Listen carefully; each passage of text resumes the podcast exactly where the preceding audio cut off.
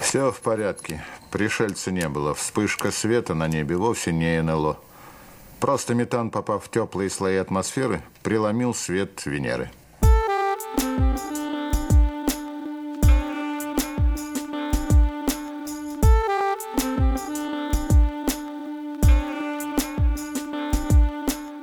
Друзья, вы слушаете подкаст «Крысиное товарищество». Это шестой выпуск. Здесь Дамир, Лёша. Привет, привет. Сегодня не будет фильма, но будет много других интересных тем. Не забывайте подписываться, ставить лайки и писать комментарии. Поехали!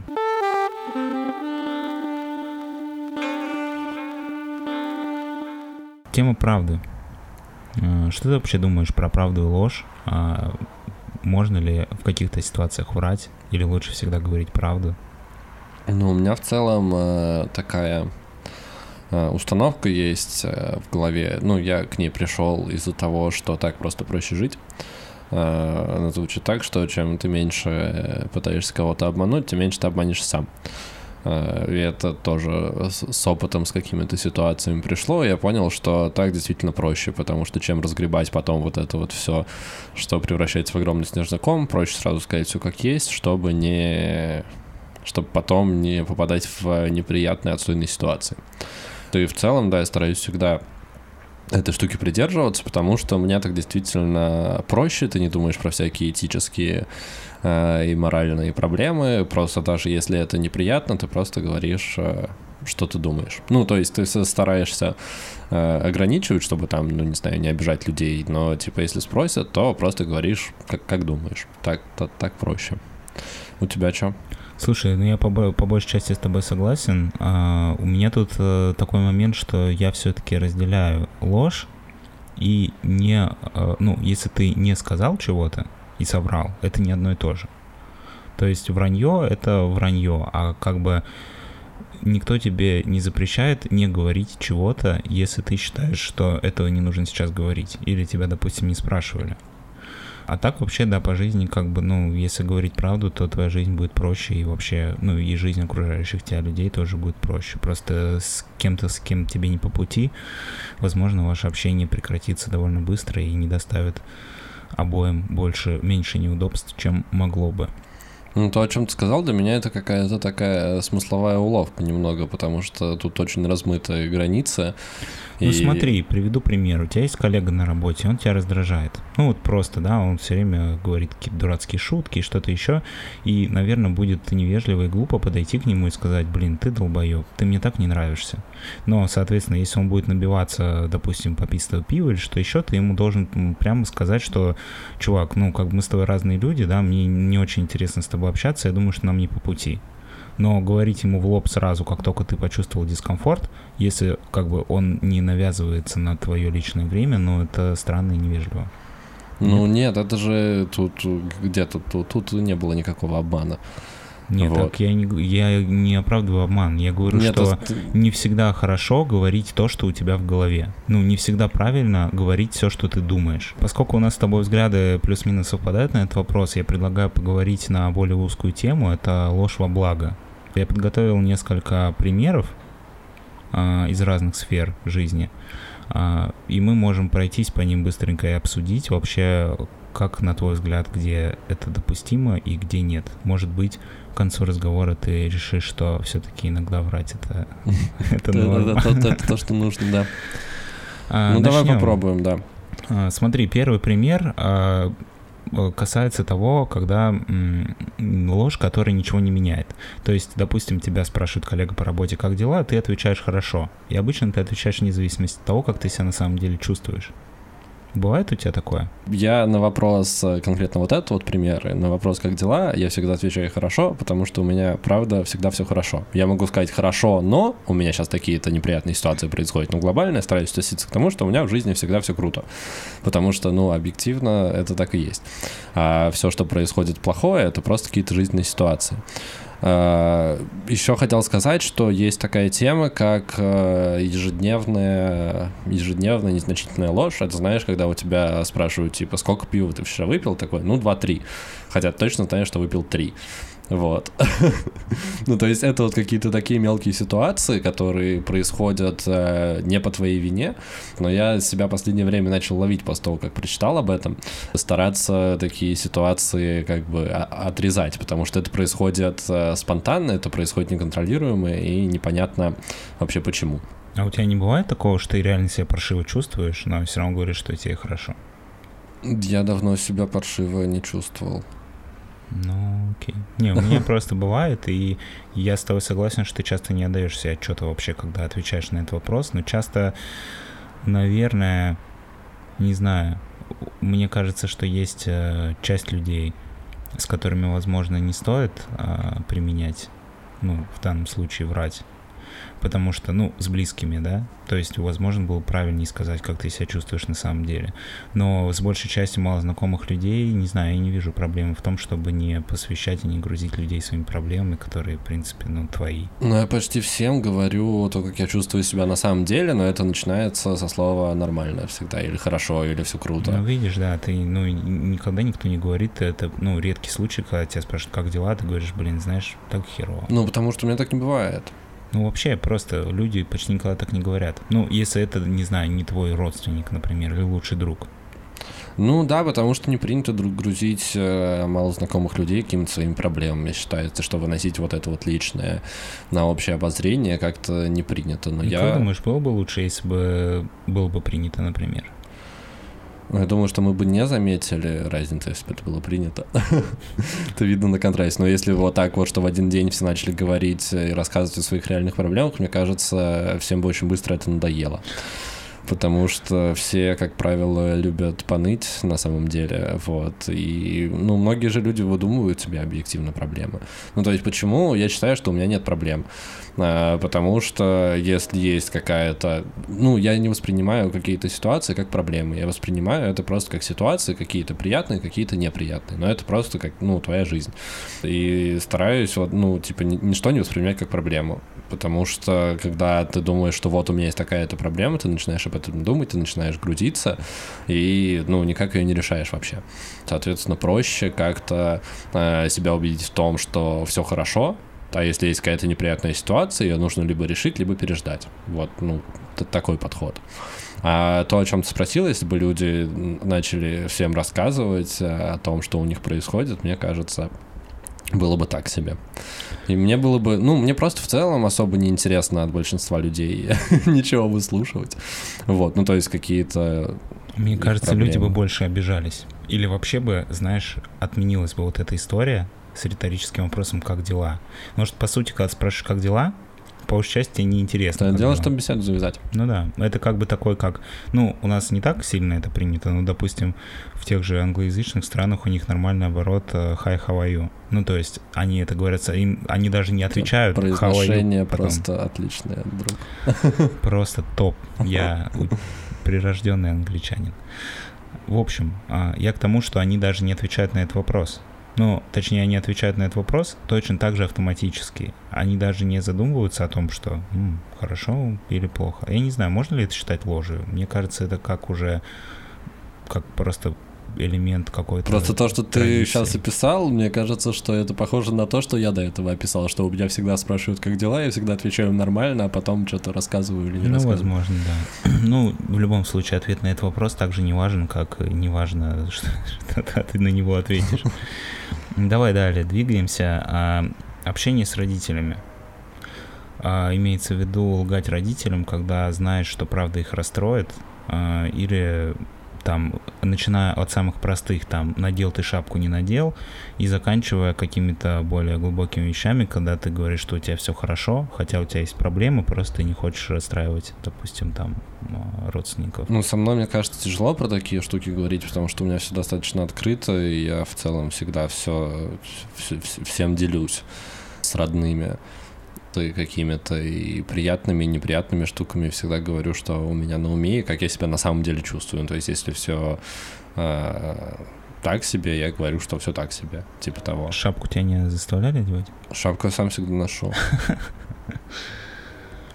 А, а что у тебя у тебя не так? Не, я на самом деле понимаю, что правильно типа, всегда говорить правду, ну, по крайней мере, в этом кейсе, потому что ты улучшаешь, нал- пытаешься наладить общение с родителями. Ну, я с этой проблемой не сильно сталкиваюсь. Может быть, когда я был помладше, я там сталкивался с тем, там, из серии, там, одел шапку, не надел, да.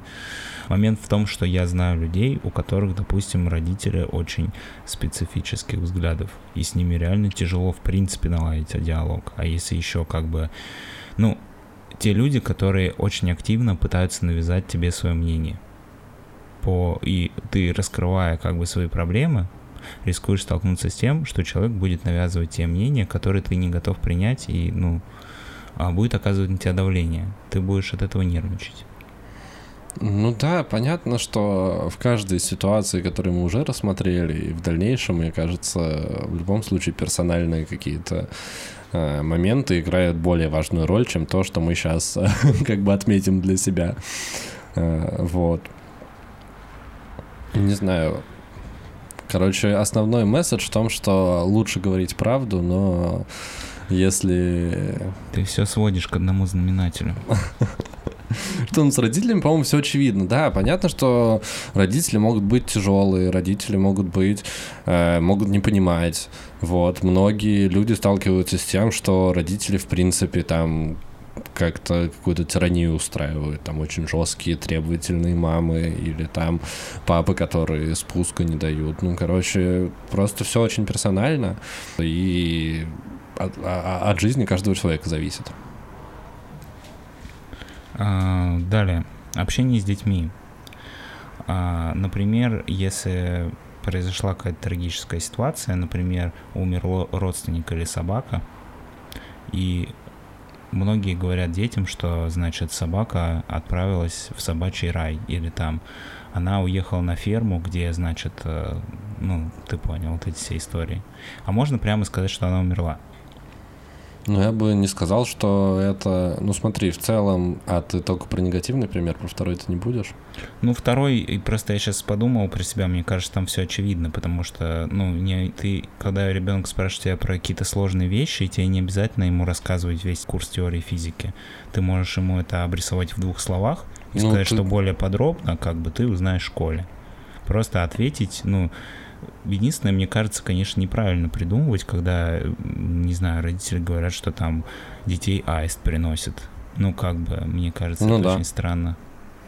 Ну, как бы ты можешь объяснить это и другими словами, не обязательно ему картинки с Камасутрой показывать для этого. Можно как бы подобрать слова таким образом. Ну, я просто не вижу тут обмана. Ты просто рассказываешь на его языке.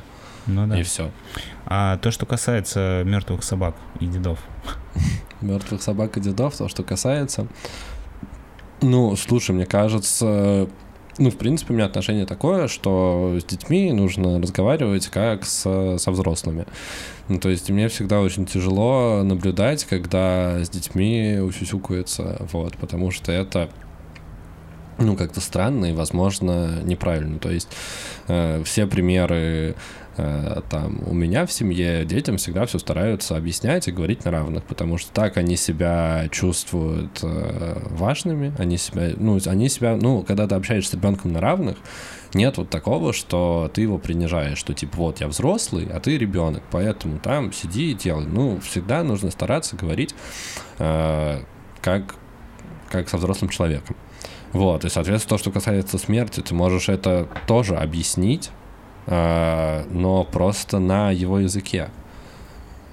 Ну, всегда стараются, ну, то есть э, я, когда сталкивался, меня никогда по этому поводу не обманывали. То есть так и говорили, там рыбки умерли, э, кота усыпили.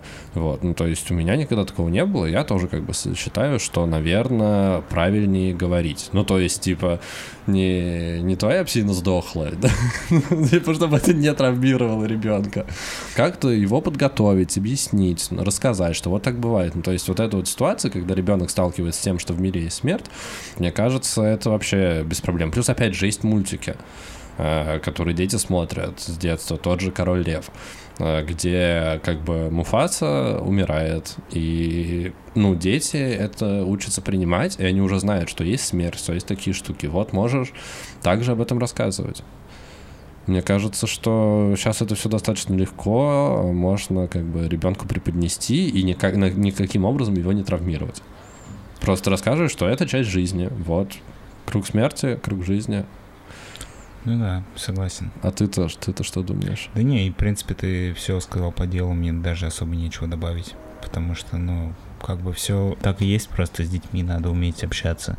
Но мне, кстати, тоже очень не нравится, когда, ну вот то, что ты сказал, когда к детям относятся как к каким-то недоразвитым, просто маленьким людям, людям да, которым не нужно какую-то знать информацию. Мне кажется, что это сказывается потом на том, каким становится человек по итогу. Ну, самое простое — быть просто со всеми искренним. Ну, мне кажется, это прям основной месседж. Мы еще дойдем до того примера, на который даже я не мог ответить, что э, нужно Подожди, давай сказать дальше. правду. Давай дальше. Давай дальше. А, если тебя захватили враги или террористы? Ага. Ну, то есть... Враги. Мне с- очень нравится да. слово враги. Может быть, ты на войне. На войне враги, Ну да. вражеские солдаты. Угу. А, врать террористам, чтобы уменьшить их шансы на успех или чтобы спасти другого заложника. А, пример сюда же соврать менту, который спрашивает у тебя, пил ты или не пил, или есть ли у тебя что-то запрещенное или нет. А в какой момент мы решили ментов ментами называть? Ну ладно, А окей. как, как ты хочешь называть? Гражданин полицейский? Полицейский, да. А, ладно, а, еще раз, э, соврать террористам, чтобы кого-то спасти. Ну, понятно, что в своей ну, голове... нет, вообще, просто вот тебя террорист спрашивает, типа, где тут, э, не знаю, задний вход? Или покажи нам... Идешь ты такой на работу, стоишь, куришь около офиса. И тут подходит очевидный террорист. И такой, Леш, тут э, где, Такой, где Здорово, заебал. задний вход? Где мне тут просто через парадно меня не пустят? Не-не, я имею в виду, когда ты уже оказался в заложниках, и, допустим, террорист просит тебя, ну, ты, допустим, эту местность знаешь лучше, там, не знаю, выход на крышу показать, или там какой-нибудь а, показать э, подземный ход. Ну, блин, я сейчас накидываю просто. Да я понял. Ну, понятно, что в своей голове ты хочешь быть героем, но в зависимости от того, если он скажет, я каждую секунду буду убивать по ребенку, который ты вот здесь ты и куча маленьких детей, и каждую минуту, когда ты не отвечаешь, я буду убивать по ребенку, если ты не ответишь, то понятно, я захочу спасти детей. И пусть этот террорист делает, что хочет в данной конкретной ситуации. Но, типа, что что ты еще хочешь Не, меня я про те услышать? случаи, когда он не может проверить, правду ты ему сказал или нет. Что ты, блин, постоянно накидываешь какие-то новые вводные? Приведи пример. Я и куча детей в закрытом помещении с террористом. Блин, ну это уже слишком а, сложный пример. Ну, то это как этот э, проблема вагонетки. Ну, понятно, да, что да. если человек угрожает кого-то убить, то ты как бы ему и соврешь, и правду скажешь, что хочешь сделать, что уже вообще тема из другой плоскости.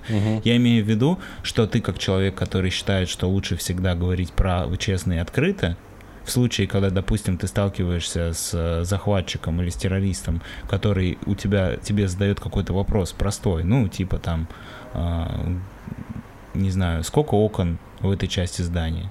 Окей, но это, Ты это сказать внештатная ситуация, очевидно. Это внештатная ситуация. Я бы вообще, нам президент сказал, мы с террористами переговоров не ведем. Тебя бы шлепнули бы сразу в этот же момент. Скорее всего, но я сказал, я зато останусь честным человеком. То есть ты готов э, ради того, чтобы не соврать террористу, умереть?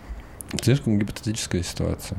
Не знаю, мне просто кажется, что это единственный из всех примеров, которые мы разобрали, где однозначно стоит врать.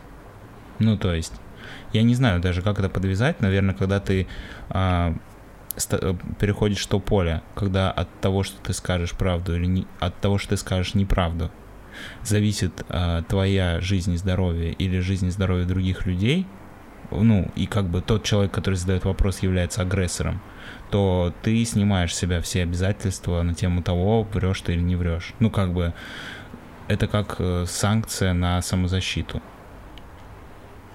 Понял, о чем я говорю? Ну да, ну я говорю, просто нештатная ситуация. В нештатной ситуации мы не разбираем. Про шапку проще было.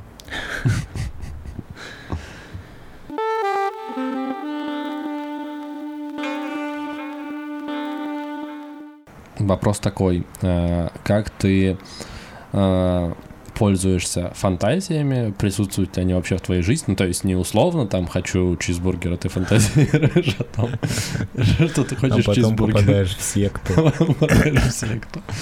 Нет, э, ну то есть, насколько ты вообще любишь фантазировать, погружаться в свои фантазии, э, воображение и так далее? Слушай, интересный вопрос на самом деле. Мне кажется, что когда я был помладше, мне это давалось проще. То есть я чаще что-то вот себе мог идти по улице и что-то придумывать, что вот сейчас может быть вот так, ну, какое-то событие, да, которое, возможно, я бы хотел, а, что я сейчас зайду в школу, а там вот это вот то, и так будет типа клево и весело. Сейчас у меня уже, ну, в таком в осознанном состоянии фантазии возникают редко, но они все равно присутствуют. Знаешь, вот когда ты уже ложишься спать, тут всегда это как можно хороший трип поймать, а можно плохой. Но вот, можно загнаться. Не загнаться, да, очень жестко по какой-то а, проблеме или по какому-то событию, которое вообще уже никакого значения не имеет, и просто очень долго о нем думать, как все, как ты плохо типа сделал, и как надо было сделать по-другому. Ну, типа вот эта вот испанская лестница у тебя включается. Да, да. А бывает наоборот, когда ты за что-то цепляешься, и вот у тебя фантазия такая в полусонном состоянии, она прям развивается, это прикольно, прям такое состояние между сном и явью. Ну, как бы раньше у меня получалось это делать и так. Ну, не то чтобы я садился и пробовал, да, но как-то у меня вот потребности такой не возникает в обычное время. Вот, ну, знаешь, бывает, может быть, когда тебе предстоит какое-то судьбоносное решение, там какое-нибудь собеседование или что-то еще, и ты вот такой идешь и думаешь, а вот сейчас я, значит, там выступлю, и все такие аплодируют, такие, браво, вы сразу мы вас берем. Ну, я разгоняю сейчас просто, например. Вот, а, а так вот э, в обычной жизни редко уже случается. У тебя как? Слушай, я в целом очень люблю гипотетические ситуации. Вот. Мне просто, ну, потому что это можно много где применить. И просто в беседе в курилке, и когда ты общаешься с малознакомым человеком. Ну, то есть в целом я очень люблю какие-то штуки придумывать такие. Ну и, соответственно, использую фантазию свою в таких местах. Как ты сказал, типа перед сном, но у меня редко такое бывает, потому что обычно я э, касаюсь головы подушки и выключаюсь все до утра. Просто типа открыл глаза, за, закрыл глаза, открыл глаза, вот. Ну, Даже ты имеешь в виду, что ты фантазируешь из серии, что а вот было бы прикольно, если бы на Марсе росла трава, или, в, или именно в своей жизни? Я просто говорю конкретно вот про а, фантазии в А вот что, если бы слова. было? Ну, типа, когда ты такой, а вот я приду туда-то, и будет то-то, то-то, и будет потом то-то, то-то. Вот, и все будет так классно. Или не классно. Ты mm, про ну, это? все-таки э, разрезе себя. И просто, ну, бывают фантазии, когда тебя в них нет, когда ты просто фантазируешь про какой-то предмет, который к тебе никакого отношения не имеет. А бывает, когда ты участник, главное лицо, действующее этой фантазии. А, ну то есть, когда ты свою, свою жизнь как-то, э, ну то есть, развиваешь... Э мозговой Ну, грубо говоря, своей. да, ты сидишь и такой, вот я сейчас туда зайду, сделаю вот это, и значит, и потом вот это произойдет, потом вот это, и в общем все будет классно. Но ты при этом главное действующее лицо. Вот. А есть фантазия, когда ты просто о каком-то а, отдаленном а, предмете просто там, а что, если бы вот прилетели инопланетяне, там, не знаю. Ну, слушай, первый пример, который ты привел, у меня достаточно часто такое бывает. И, ну, мне просто нравятся такие ситуации, тоже это разгонять. Причем это может быть и э, в какой-то обычной ситуации, то, что я такой, э, вот, э, пойду сегодня с утра, там, не знаю, позавтракаю, будет так классно, и потом еще буду, типа, делать всякие дела. А бывает, ну, ча чаще всего это происходит, наверное, когда я начинаю отношения, когда я начинаю встречаться с какой-то девушкой, мне свойственно прогонять эти отношения типа супер далеко вперед. Э, не знаю, почему это происходит, но там мы можем э, неделю встречаться. Я не могу сказать, что я фантазирую, но я просто типа думаю о том, что будет дальше. Ну, то есть я могу это разогнать до того, что вот, а что там будет, когда у нас будут дети, а, а как там вообще знакомиться, и а вот если там будет в один день а, день рождения у моего брата и у ее мамы, то чтобы... И, ну, есть вот такие вот штуки. Я очень часто э, разгоняю, обычно вот в разрезе, если это какая-то вторая половинка. Ну и также какие-то обычные моменты там, типа с работой или с какими-то своими бытовыми делами. Ну, то есть просто, ну, стараюсь это приземлить в какую-то более э, прикладную историю. Пример про девушек тут не подходит, вот, в прикладную историю, но в целом я стараюсь это приземлить и использовать фантазии для каких-нибудь, типа, шуток или еще для чего-то, ну, то есть, чтобы это можно было использовать в какой-то диалоге, в каком-то диалоге, в беседе и так далее.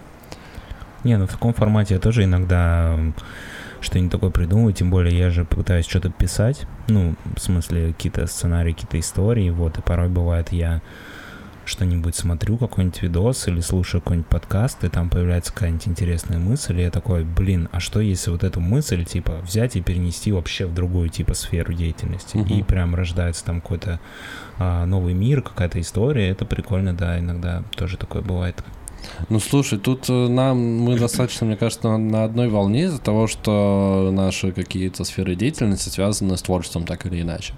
Было бы интересно про тему фантазии и, и воображения поговорить с каким-нибудь слесарем из Владивостока условным.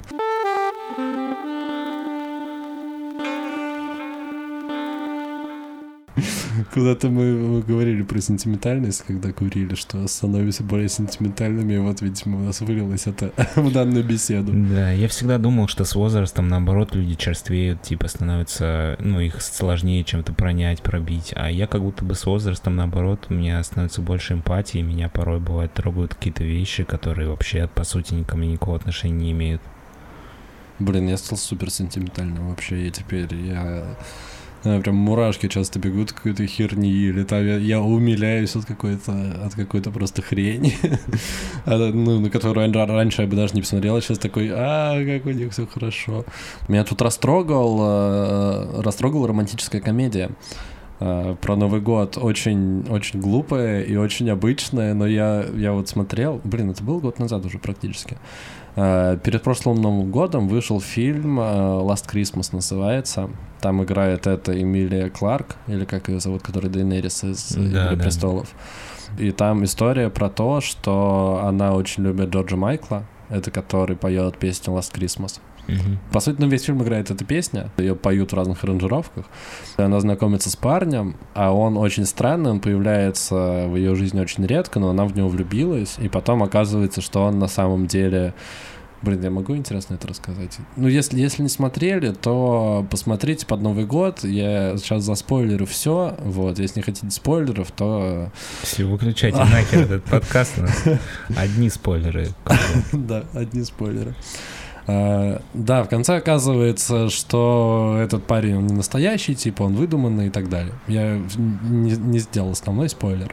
Но, короче, очень, очень хорошая комедия, они постоянно э, рождественская, они постоянно поют эту песню, они веселятся, и там есть и грусть, и я прям сидел, я такое удовольствие получал от этого фильма, даже не представляешь. Хотя это просто тупая, ну, типа обычная романтическая комедия новогодняя.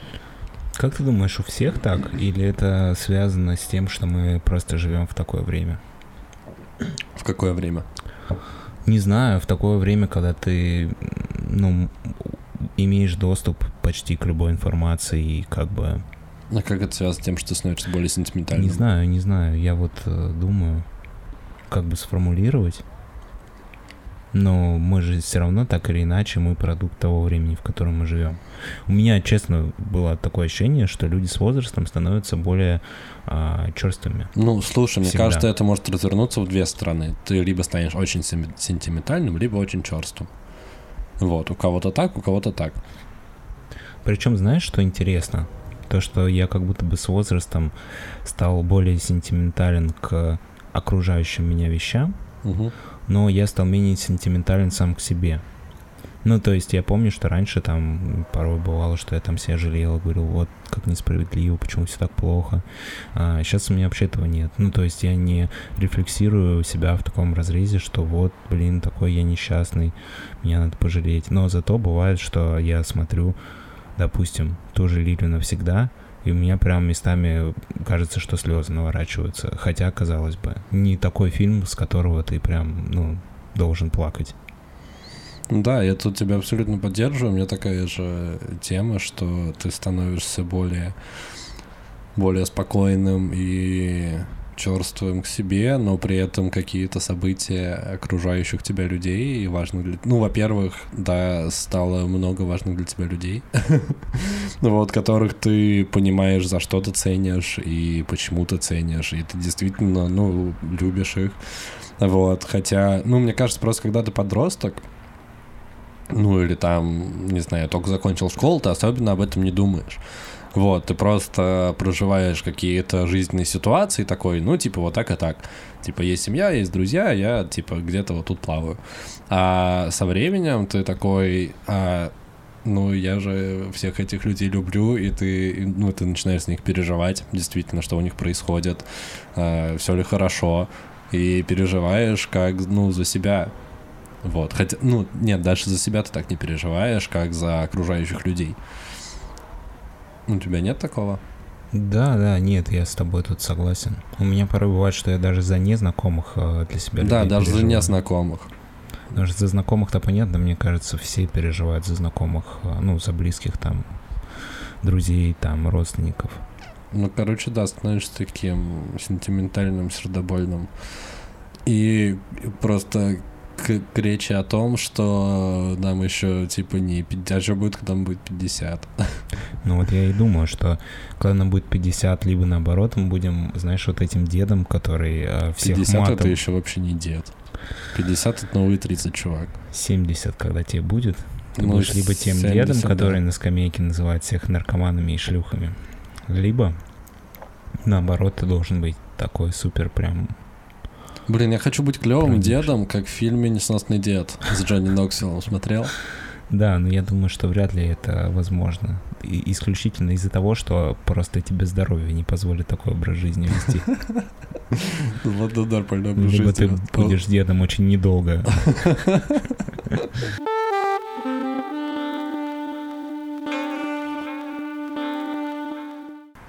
Ты, кстати, кровать убираешь? Нет.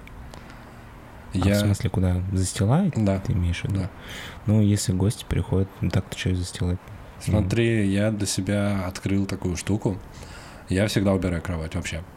А, Потому что если ты начинаешь утро с уборки кровати, застилания, то ты сразу с утра, еще даже не выходя из дома, уже сделал одно полезное дело.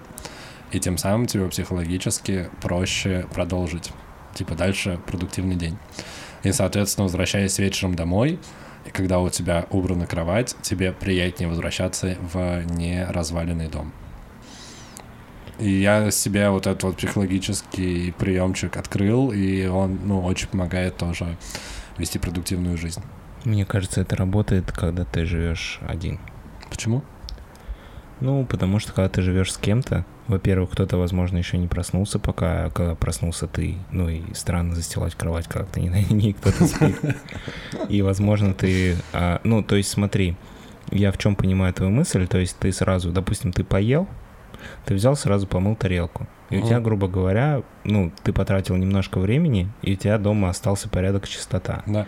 А когда ты живешь с кем-то, то не факт, что кто-то будет тоже это делать. И ты можешь как дурачок мыть все время свою тарелку, а в итоге будешь приходить домой, а там все равно будет срач. И ты такой, Да, но тут вопрос того, что нужно диалог вести и создавать комфортные условия для двоих. ну это другая история, да. Просто мы исходим, из, ты говоришь, из того исходишь, что как бы не то, что мне срач мешает. Ну, у меня нет такого, что я прихожу домой, типа в раковине посуда, я такой, день испорчен. Как бы мне по большому счету все равно. Просто, ну, нужно, можно типа потратить силы и организовать так, что там всегда было чисто, но что это дает? Ну- Другое дело, когда все зависит от тебя, ты можешь использовать это как механизм, чтобы свою продуктивность, как, Ну, ну, да, как да, говорится, да, да. типа увеличить. А когда а, организация порядка идеального и, ну, Зависит поскольку она зависит не только от тебя, оно больше просто сил тратит. И как бы не факт, что выхлоп, который с этого будет, он как-то, ну, тебе в чем-то поможет. Ну, слушай, тут развитие, э, во-первых, э, коммуникационных навыков, вот, как ты э, общаешься с человеком, и, опять же, устройство своего быта. Ну, то есть кому-то, может быть, действительно плевать, и кто-то об этом вообще не думает, но мне кажется, что, ну, действительно психологически, когда ты приходишь э, в чисто убранную квартиру, тебе прикольней. Нет? Ну, наверняка, но просто это надо поддерживать. Да. Ну, э, ну это тоже тебе дает э, от чего отталкиваться. У Вот. меня просто не хватает, не хватает времени и сил на то, чтобы поддерживать регулярно чистоту в доме. Не, ну, и, конечно, было бы лучше, если бы было всегда чисто. Мгм. Вот, но у меня нет пункта такого, что типа вот я хочу, чтобы всегда было чисто. В принципе, если не чисто, мне тоже ок. Ну, главное, чтобы просто была рабочая зона, а, ну, на которой ты, ну, это как бы освободить себе рабочую зону, это не так много времени занимает. Понятно, что тяжело работать, когда у тебя кругом, там, не знаю, стаканы, фантики от а, там чего-то, и ты весь такой в говне сидишь. Вот, а я имею в виду, что вот регулярно, чтобы вокруг всегда было чисто, это же, ну, не только завязано на а, посуде и на кровати. Там еще как бы пыль Пылесосить, образуется. полы и так далее, да. Ты, кстати, знал, что пыль — это человеческая кожа? Да. Мне очень нравится этот факт. Почему? Ну, потому что это тоже такая же вещь, э, ну, типа, редко кто-то, ну, я уверен, что почти каждый человек хоть раз в жизни гуглил, э, из чего состоит пыль, ужасался и, и потом такой, зачем я вообще это нагуглил, но просто действительно у нас с детства присутствует пыль, она появляется, но мы такие, ну, это пыль, просто что-то. Забавно, кстати, что у кого-то аллергия на пыль, то есть у тебя аллергия на самого себя может. Ну, слушай, нет, это же не, человек, это не совсем человеческая кожа, это отмершие клетки, которые бактерии Я начинают. понимаю, да. Вот, то есть аллергия на эти бактерии. А, Я хотел еще в предыдущую тему докинуть, что, ну, даже если это уборка, то ты в любом случае ты начинаешь с чего-то малого и э, готовишь себя к, к структурности. Это так же, как э, выбрасывать бычки в мусорку, а не на пол. Такая же история, просто ты для себя решаешь в какой-то момент, я не буду выбрасывать бычки на пол. И просто ты это делаешь. И, ну, вот это вот маленький, когда это доходит до автоматизма, что ты уже не кинешь бычок просто рядом с собой, ну, на, на асфальт или на траву. Вот, ты его донесешь, блин, несколько километров до мусорки выкинешь мусорку. Это также тебя меняет, как уборка кровати с утра. И дает тебе возможности, ну, ощущать себя лучше, что ты делаешь что-то клевое, ну, и психологически, ну, и плюс расти над собой. В этом есть здравая мысль, просто мне кажется, что это один из критерий, один из сотен других критериев, которые помогают тебе. Ну, то есть Да, совершенно нет много. гарантии, что если ты научишься поддерживать дома чистоту или носить бычки до мусорки, что это как-то поменяет что-то. Ну, может быть, это будет чуть легче, но это не явно не ключевое. Ну, просто я не готов реально, за- ну, просто понимаешь, чтобы прям полноценно поддерживать чистоту, это как бы, ну, реально занимать сил. Каждую неделю тебе нужно делать, типа, нормальную уборку. Ну, каждые две. с мытьем полов, там, всего остального. Мгм. Ты почти целый день ты убиваешь на то, что вот, типа, моешь квартиру. Это же, блин, это очень много времени для уборки. Ну да. Ну хотя бы какие-то минимальные штуки. Мысль другую я хотел сказать. А, Что да, я с тобой согласен, это один из э, составных, э, из, из большого количества составляющих а, вот этой вот структурности, структурного подхода. Но чем больше ты их соберешь, а, тем тебе будет прикольней и интереснее жить. Ну, то есть я, например, для себя стараюсь это даже как некую игру воспринимать. Ну, типа там не парковаться как э, идиот, ну, то есть стараться искать хорошее место. Вот, ну, типа, чтобы никому не мешать, пусть даже это далеко. Там, не знаю, выкидывать бычки и вообще любой мусор в помойке, а, убирать кровать, ну, то есть вот куча-куча-куча таких маленьких штучек, вот, но когда они все вместе складываются, а, тебя становится проще жить, ты такой, ну, вот я клевый чувак. Да, в этом есть здравое зерно.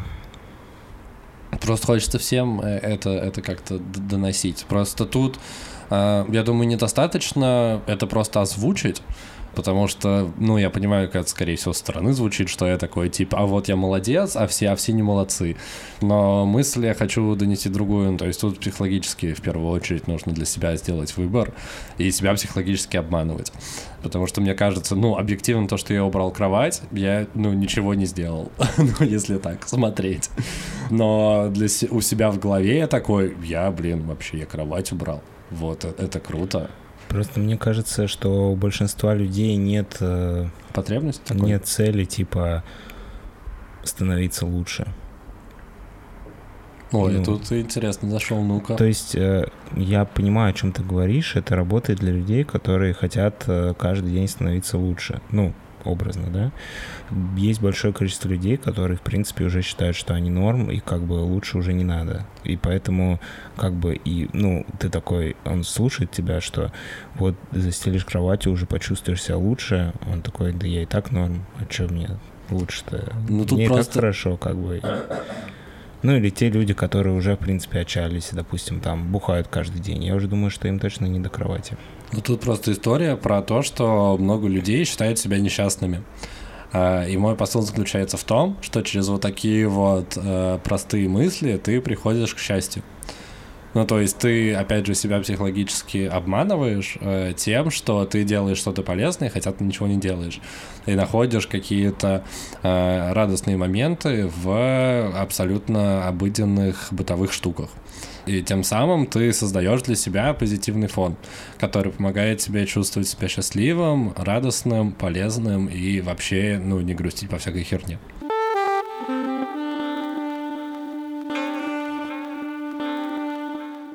Меня смущает, что в последнее время стало популярно э, выражать себя, свое какое-то внутреннее видение через, как, через э, всяческие внешние атрибуты.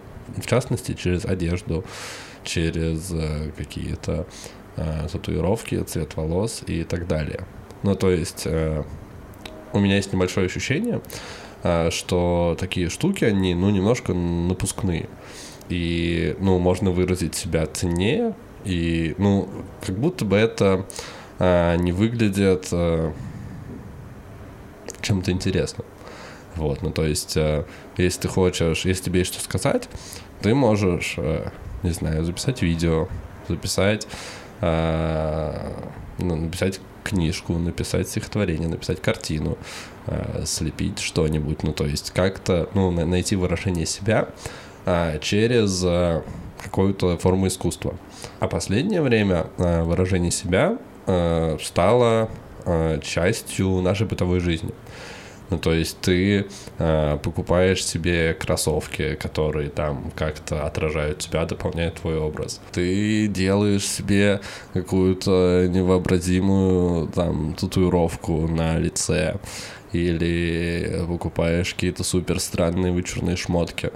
И только чтобы выделиться. И я не понимаю, почему это так происходит. Хотя, возможно, во все времена была такая история, потому что когда ты подросток, когда ты молодой, тебе важно, ну, ты не умеешь еще э, по-другому как-то свое э, место в обществе, ну, ты пытаешься найти свое место в обществе, э, ты ищешь себя, опять же, но ты точно знаешь, что ты не хочешь быть как все, потому что ты считаешь себя особенным, вот этот вот весь максимализм в тебе играет, то, соответственно, это выражается через вот такие вот а, внешние атрибуты. Слушай, ну да, ты сказал в конце, я хотел тебе возразить, что я не считаю, что это что-то новое, как бы так было всегда. Единственное, может быть, сейчас этого стало больше, потому что современный человек стал, в принципе, более толерантен а, к другим людям, ну, к их внешнему виду, к их виду самовыражения. Ну, как бы, да, там ну, это не как в 19 веке, ну, когда да. женщину в юбке нельзя было Ну, там 200-300 лет назад э, ты можешь покрасить все волосы, и тебя камнями закидают, потому что, ну, как бы, не канон. Вот, а, ну, сейчас более толерантно, поэтому стало более распространено. Да вообще, в принципе, принципе, я не вижу в этом никакой проблемы, потому что, ну, как бы, с чего вообще меня должно парить, а как кто-то выглядит? Ну, я тоже, смотри, я, наверное, неправильно выразился, я просто хотел об этом поговорить, но, ну, меня это в целом не смущает. Типа, пусть ребят делают, что хотят. Я просто хотел поговорить об этом явлении, как это проявляется вот именно а, сейчас. Ну, то есть это как- как-то больше, больше какой-то яркости, больше каких-то прям, ну, экстремальных решений. Вот, хотя, возможно, это для нашего времени а, нормально, а в те же, а, в том же конце 19 века, когда женщина приходила э, в брюках, а не в юбке куда-нибудь, это выглядело так же, как сейчас татуировка на лбу. Слушай, ну то, что касается женщин, мне кажется, тут немножко несравнимо, потому что, ну тот пример, который ты описал, это скорее был такой акционизм а, в плане борьбы за права. Ну, потому что женщины, очевидно, были поражены в правах в 19 веке, и таким образом, как бы те женщины, которые осмеливались а, а, бороться за свои права, как бы они таким образом самовыражались именно в рамках борьбы. И как бы, ну, тут я не вижу ничего плохого. В плане, ну, я понял примерно, про что ты говоришь, когда это выглядит не то, что некрасиво, но как-то как будто бы нелепо немного. Да, да, да, да, да. И главное не по-настоящему. Ну, то есть я в целом за какое-то органичное воспроизведение себя и, в принципе, за э, органичный подход к жизни, а некоторые вещи, они, ну, мне ну, странно, правда, смотреть. Это такой, ну, это как будто бы, ну, слишком вычурно, что ли. И, возможно, я просто не понимаю эту моду, эту культуру. Но меня прям поражают некоторые. Слушай, ну мне кажется, ситуации. это просто форма протеста. Ты об этом не думал? Ну, то, что это Нет, специально сделано так, чтобы ты смотрел, и у тебя появлялись такие мысли. Грубо говоря, чтобы бросить вызов окружающему обществу. Да, я согласен. Но как будто бы кому они вообще что доказывают? Они же в первую очередь себе что-то доказывают, потому что, как ты сказал правильно, мне-то как человек со стороны вообще насрать. Ну, типа, А. окей, просто выглядит странно, чувак. Я думаю, что это так по той причине, что еще осталось довольно много людей, которых парят, как выглядят другие люди. Ну, то есть смотри, вот нам с тобой, допустим, все равно, как выглядят другие люди, как они одеваются и так далее. И как бы а, невозможно от нас а, добиться реакции, допустим, перекрасив волосы в другой цвет или сделав татуировку на лице. Но я думаю, очень много консервативно настроенных людей, которых это выбешивает, которые косо смотрят, которые делают замечания, которые делают что-то еще. И, собственно говоря, реакция этих людей, она, под, ну, как бы, а, вот эту протестную борьбу подростковую, она ее как бы поддерживает на плаву. Ну, то есть, если бы всем было бы пофиг, как кто выглядит, то, возможно, и людей, которые а, выглядят странно, стало бы меньше, потому что, ну, зачем а, делать то, Ну что да, не вызывает кого? реакции? Быть бы это потерял смысл просто. Ну да, нужно просто быть терпимее ко всему и как бы а, мне вообще кажется, что и единственный путь а, добиться того, чтобы что-то, что тебя раздражает, исчезло, это просто стать терпимее к этому. Ну, просто не замечать это, да. Это действенный метод, который тебе говорят еще, когда ты сталкиваешься в первый раз там в детском саду где-нибудь с какой-то несправедливостью, когда кто-то кого-то задирает. Вот, и ты говоришь об этом с родителями, и тебе говорят, типа, ну не замечай просто. А, И это нет, не работает. согласен, это немножко другое, другая тема. Я имею в виду именно про внешний вид. Ну, то есть, потому что если ты а, относишься терпимее к людям, которые выглядят и ведут себя по-другому, я в плане а, нормально ведут себя по-другому, а, то это как бы в лучшем случае а, меньше тебя раздражает, ты меньше расстраиваешься, а в худшем случае, возможно, когда все перестанут а, обращать внимание на человека, который ведет себя слишком эпатажно, он просто перестанет себя так вести, потому что он не увидит реакции. А то, что ты сказал, когда говорят не обращай внимания, когда кто-то кого-то задирает, то я не знаю, мне кажется, это скорее вредно, чем полезно. Ну, потому что это а, воспитывает а, в человеке ну, чувство, что ему похер на того, кто рядом с ним. Ну, меня на самом деле эта мысль иногда а, расстраивает, то, что у нас, ну, по крайней мере, вот а, в моем близком круге людей, которых я знаю, а, не распространено, как бы у нас нет такого, что ты, грубо говоря, можешь прячься за своего соседа. Ты не осознаешь людей, которые живут рядом с тобой, как своих. Ну, в смысле, э, рядом с тобой, в смысле, прям физически соседей?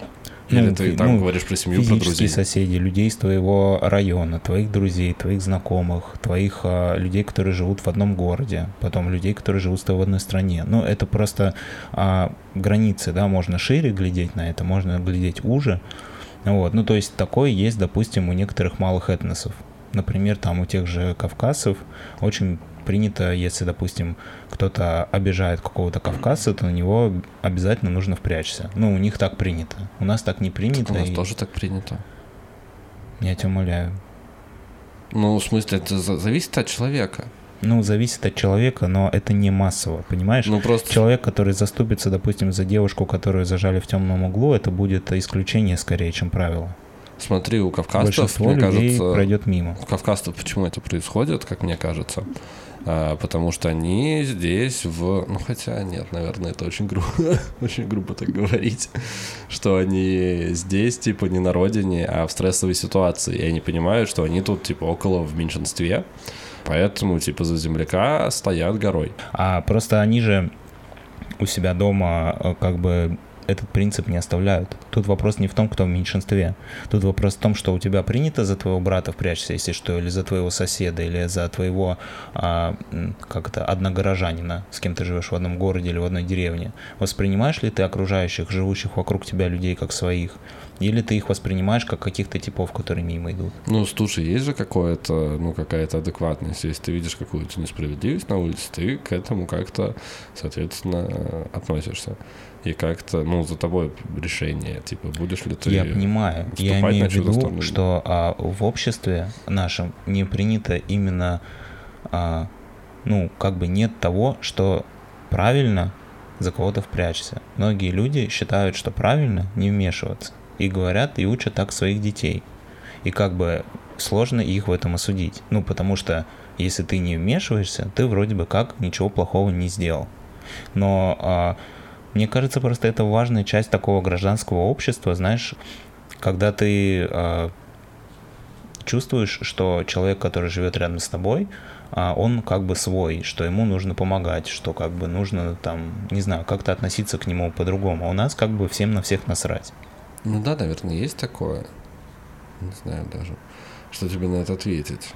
У меня просто нет аргументов, которые подтверждают, ну, то есть... э, э, Ну, как бы я бы просто не сказал, например, а, своему ребенку, а, что не обращай внимания на ситуацию, когда в школе или в детском саду какой-то один человек задирает, ну, ребенок, а, задирает и издевается над другим ребенком.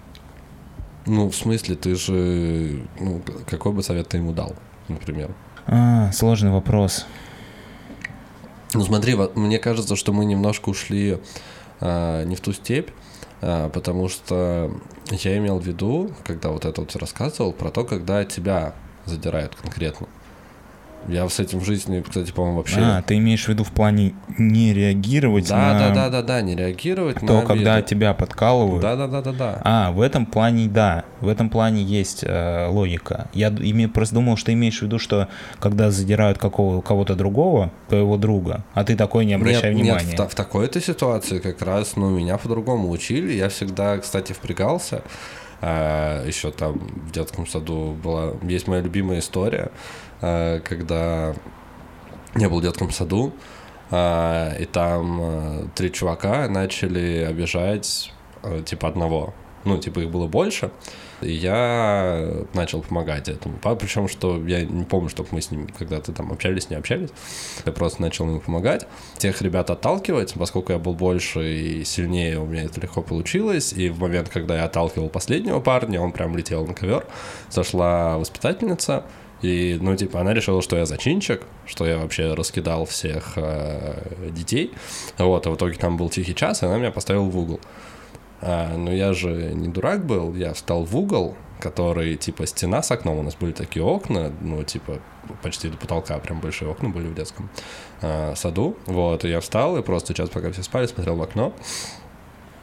И потом а, вечером мне мама пришла забирать из а, садика, и воспитательница такая, вот, а, Леша сегодня подрался, трех мальчиков толкал, типа, поговорите с ним. Мы с мамой вышли, я рассказал, как было, и она такая, типа, ну, она меня поддержала. Она сказала, типа, вот ты молодец. Ну, типа, я просто рассказал, как, какая была ситуация. Ну, не обманывая, просто сказал, что вот, там Сережу обижали, я должен был помочь. Вот, я помог, но воспитательница, типа, э, мне не поверила, что я помогал. Не стал разбираться.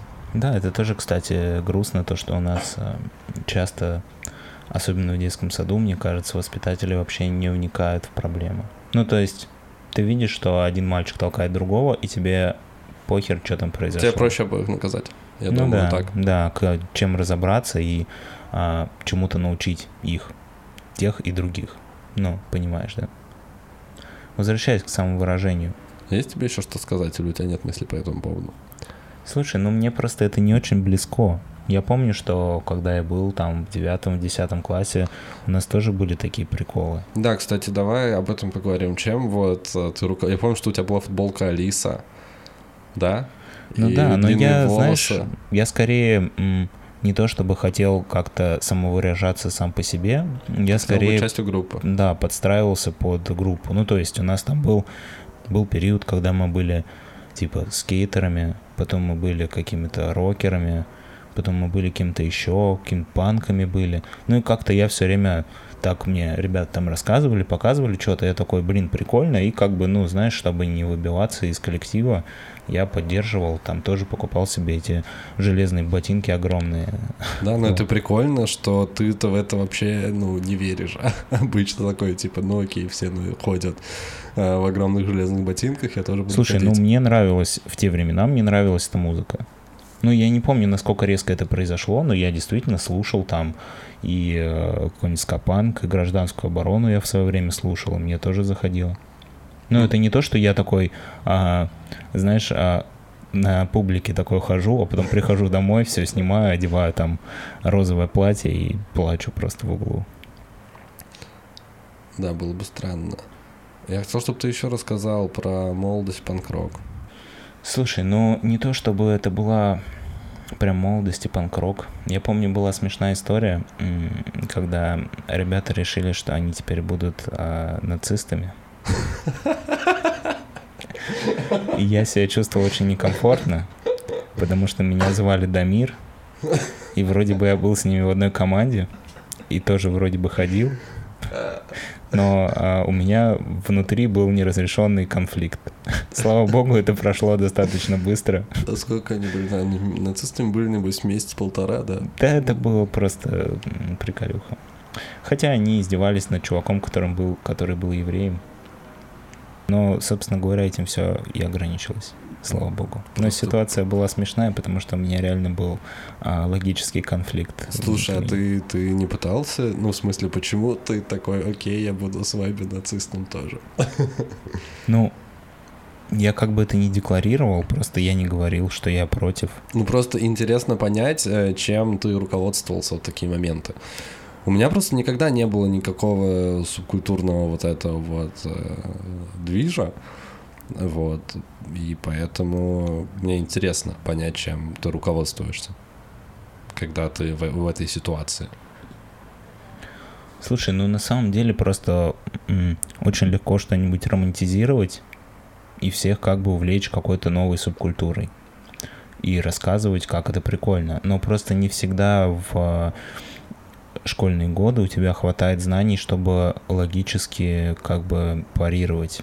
Ну, а слушай, А ты- когда а ты ты- не можешь э, это как-то, ну, как бы на уровне школы, мне кажется, дискуссия это примерно такая.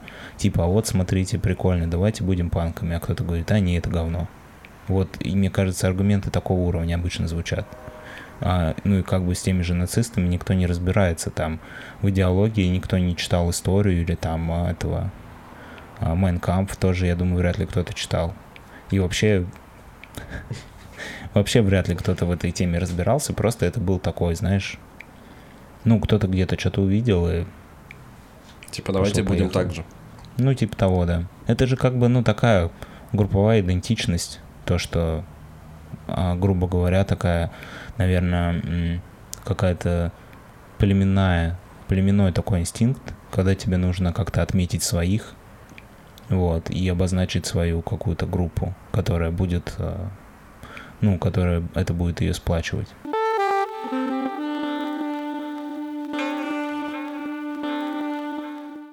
Просто мне интересно, мне до какого-то момента казалось, что наверняка есть что-то мистическое, что оно существует. Вот, я всегда хотел с чем-то столкнуться таким, мне было интересно. Вот, и я в ну, какой-то период жизни верил, что оно где-то есть, вот, просто, ну, его мало, и поэтому я с ним никогда не сталкивался. Но что-то я становлюсь все старее и старее, и Похоже, этого просто всего не существует. Это как письмо из Хогвартса. Тебе 11, думаешь, по-любому придет письмо. А потом ты такой, ну, ну, наверное, все-таки нет. Вряд ли мне, блин, в 30 лет придет письмо из Хогвартса. При том, что, знаешь, не все из мистики лишено оснований. Ну, то есть... Э, типа что? Ну, например... Типа гномы? Не-не, я имею в виду, что, ну вот, э, есть же наверняка жизнь на других планетах каких-то. Ну, скорее всего, да. Ну, потому что в глубине космоса. Ну, потому далеко. что если мы считаем, что космос бесконечен и там огромен настолько, что там существует, и причем мы еще на самом краю Вселенной находимся, вот, а ближе к центру Вселенной там, скорее всего, ну, это считай, как ты на окраине Москвы живешь, а в центре все намного круче оказывается. Вот, соответственно, да, и можно предполагать, что есть э, другая жизнь неземная. Ну да, скорее всего, где-то есть жизнь, где-то есть разумная жизнь. И по такой логике наверняка где-то есть более развитая цивилизация, которая тоже изобретает всякие летательные ракеты, ну, аппараты. И, в принципе, не исключено, что можно увидеть в небе а, корабль с другой планеты. Ну, да, конечно. Вот. И я какое-то время, когда ну, был помладше, мне был уверен, что э, НЛО, они существуют. Ну, типа в тему уфологии ну, впрягался. Ну, не то, что я впрягался, я просто думал, что да, их никто не смог заснять на телефон четко, никто не смог их исследовать, но они наверняка есть, потому что очень много людей их видели. И, возможно, я тоже когда-нибудь смогу их увидеть. И мне прям было обидно, что я никогда их не видел. Ну, это же чувак из Blink 182, он гл... да, один да, из да. главных уфологов. Ну, я потом разобрался в вопросе, что в итоге они просто все придумали. Кто а... они? Уфологи? Ну, уфологи и Том Делонг, да, они ну, фабриковали всякие доказательства, которые а, ну, в этом сообществе считаются пруфами. Вот, и то, что вот эти о, видео с м, истребителей американских, что, скорее всего, это было либо птица, либо самолет. Ну, там просто смотрели, там же есть эти обозначения. То есть а, фишка в том, что то, что ты видишь на радаре а, истребителя, оно ну, имеет некие там правила, да, там есть зум, есть э, дальность, высота, и от этого зависит, как выглядит э, объект, который ты видишь. Угу. Вот, и если со всеми этими факторами разобраться, то окажется, что, ну, это не НЛО.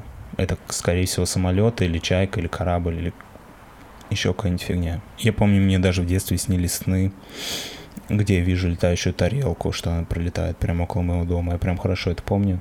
Вот. Ну и в итоге я немножко огорчен, потому что сейчас я понимаю, что, скорее всего, этого нет. Ну, если оно где-то есть, оно где-то настолько далеко, что никогда до нас не долетит. Ну да.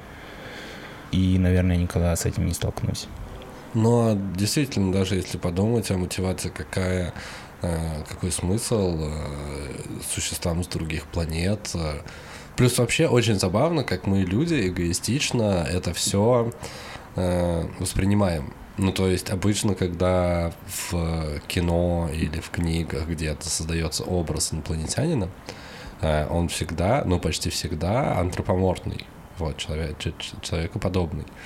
И откуда, блин, мы вообще решили, что существа с других планет не могут быть просто, не знаю, типа временем ну, условно, вот настолько, что-то настолько необычное, потому, ну, мы всегда стараемся это приземлить в какую-то э, физическую форму, материальную, плюс еще приближенную к нашей форме. Вот, потому что мы считаем, что мы такие, типа, клевые, венец природы, а может быть, э, там, ну, вот эти вот все э, существа с других планет, они имеют абсолютно другую и материальную, ну, может быть, даже не материальную, может, это, блин, время. Ну, вот, типа, такая мысль.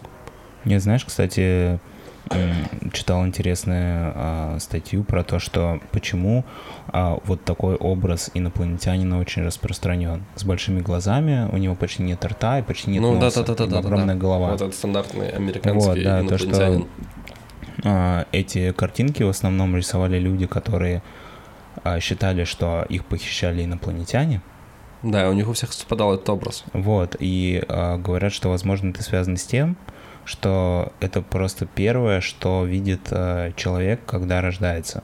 То есть он видит врача, у него немножко искажено зрение, ему кажется, что у него большие глаза, mm. и нет рта и носа, потому что они закрыты маской. И, соответственно, этот образ, он как бы подсознательно где-то всплывает, ну, потому что, скорее всего, люди, которые считали, что их похитили НЛО, они просто впали в какое-то состояние, uh-huh. в котором они, ну, там, не знаю, может быть, по, по разным причинам а, впали в такое состояние, в котором им что-то это привиделось. И этот образ, он, возможно, вот взят оттуда с момента рождения. Но, опять же, это такая теория. Почему, почему так представляют инопланетян конвенционально? Да, все белое еще у них. Ну, такое, типа, стерильно-медицинское. Почему именно врач? В смысле, типа, первое потрясение в жизни — это рождение? Ну да, да, типа, первое впечатление. Ну, ты, грубо говоря, был а, в теплой утробе, где у тебя все было, и все было хорошо и уютно. И тут фигак, ну, это, мне кажется, капец, капец какой стресс, когда ты рождаешься. Ну, конечно, да, скорее всего, это стресс. Почему дети кричат, когда рождаются? Потому что не нравится это все. А если не кричат, то их бьют, кстати. Ну, я думаю, что тут скорее просто человеку... Ну, мы всегда ориентируемся на себя. Почему мы думаем, что пришельцы прилетают и следят за нами незаметно? Ну, потому что по логике, наверное, человечество, если бы нашло бы другую планету, допустим, с другой стороны Солнца, скорее всего, мы бы тоже сделали так. Прилетели подожди, бы... Подожди, подожди, что ты имеешь в виду по с другой стороны Солнца? Ну, то есть у нас же планета всегда крутится вокруг Солнца, и ровно с противоположной стороны может быть планета, которую мы никогда не видели, потому что она ровно с, против... с противоположной стороны Солнца. Да, это как с обратной стороны Луны история, да? Ну, типа того, да. Вот, допустим, там планета такая же, как у нас, и там тоже цивилизация немножко менее развитая. Вот, и, ну, иначе бы они просто раньше прилетели. Вот, и мы бы прилетели и незаметно следили там за ними. Там изучали бы, не знаю, в какой-то момент вышли бы и на контакт. И я думаю, что из этой логики а люди считают, что пришельцы с другой планеты тоже типа так должны сделать. Наверное. Вот, но, конечно, да, возможно, у них вообще другое мировосприятие.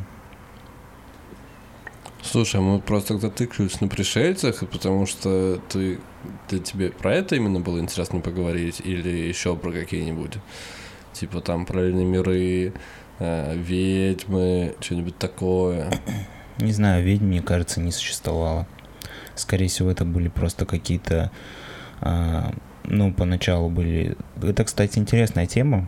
То, что до какого-то времени считалось, что человек, который взаимодействовал с дьяволом, он жертва дьявола. Угу. А потом в какой-то момент э, в католической Европе это поменялось, и человека, который контактировал с дьяволом, начали считать преступником. Ну, приспешником его. Да, и после этого пошли вот эти все истории с м, сожжением. Ну и плюс, знаешь, это очень хорошо наложилось на то, очень удобно обвинить свою богатую тетку в том, что она ведьма, чтобы ее сожгли и все ее имущество досталось тебе, например. Поэтому я думаю, что довольно большое количество ведьм-колдунов, а, они были вот по этому принципу сожжены. Ну, то есть, потому что невозможно доказать, что ты не ведьма, если тебя кто-то в этом обвинил. Слушай, ну были же всякие оккультные, как это называется, подпольные оккультные сообщества, которые писали там свои какие-то там доктрины и так далее. Ну... И собирались и там занимались. Вот, кстати, алхимия очень интересная тема тоже. Типа было огромное движение алхимиков, которые делали этот философский камень и так далее. Ну, может, не настолько огромное, как... Слушай, ну, алхимия — это просто предче... предтеча химии. Вот и все. Просто люди ставили всякие опыты, ну и ставили себе амбициозные цели создать предмет, который будет превращать одни вещества в другие. Ну, в золото, например. Вот. Ну как, потом это просто переросло в такую науку, как химия. А всякие оккультные мудрецы и вот то, что ты рассказываешь, ну как бы, а где они теперь? Ну, если как бы они открыли истину, не все прекрасно. Ну, слушай, ими, их учениями вдохновляют все же секты, о которых мы говорили. Мне многие. кажется, что это скорее было, знаешь, когда ты вводишь себя в состояние измененного сознания, видишь какие-то странные вещи и трактуешь их, исходя из того, э, какой у тебя был бэкграунд. Ну, то есть, если ты пытался вызвать дьявола и впал в какое-то полукомное состояние или съел какой-то гриб, у тебя пошли галюны, вот, то ты, соответственно, увидишь дьявола, потому что ты хотел его увидеть, ты ну, его вызывал. Да. Вот, а если ты там вызывал гномов, то гномов увидишь. Если Блин, ты там... Гномы крутые. Ну, ты понял, да, типа... Просто у человека есть, ну, вот эта заслоночку в подсознании, если открыть каким-то образом, то можно очень много чего увидеть. Но как бы зависит от того, как ты потом это будешь трактовать увиденное. Это уже зависит от твоего опыта. Да, не сидишь ли ты с ума и все такое. Ну да, как бы я думаю, что многие люди, которые считают, что их там а, посетил Иисус или Бог им что-то сказал, и они открыли Бога для себя, они тоже просто в какой-то момент оказались в таком вот состоянии странном, измененного сознания, и просто они ждали Бога, хотели его увидеть, увидели что-то и решили, что это он. А на самом деле это, возможно, было вообще что-то другое. Прикольно, что ты в это состояние можешь просто впадать иногда. Ну, в смысле, впасть. Ну, просто человеческий мозг совершенно не изучен. Ну, то есть мы не знаем, ну, то есть мы знаем некоторые способы, которыми это состояние можно гарантированно достичь. Например, а, закинуть ЛСД, или там тоже холотропное дыхание, или там эти монахи буддийские, да, там каким-то образом вводились. Ну, а, проще говоря, ты делаешь искусственное голодание э, кислородное мозга ну, да. и гарантированно впадаешь в это состояние. Иногда по разным факторам может это произойти с тобой. Ну, то есть не изучено до конца, как это может еще происходить. Вот, поэтому многие люди, которые оказываются в такой ситуации, они трактуют произошедшее тем способом, который им больше нравится.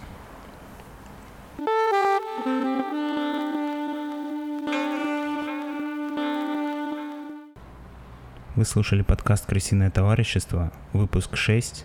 Подписывайтесь на наш телеграм-канал, чтобы не пропустить новости о новых выпусках. Увидимся через неделю. Пока. thank you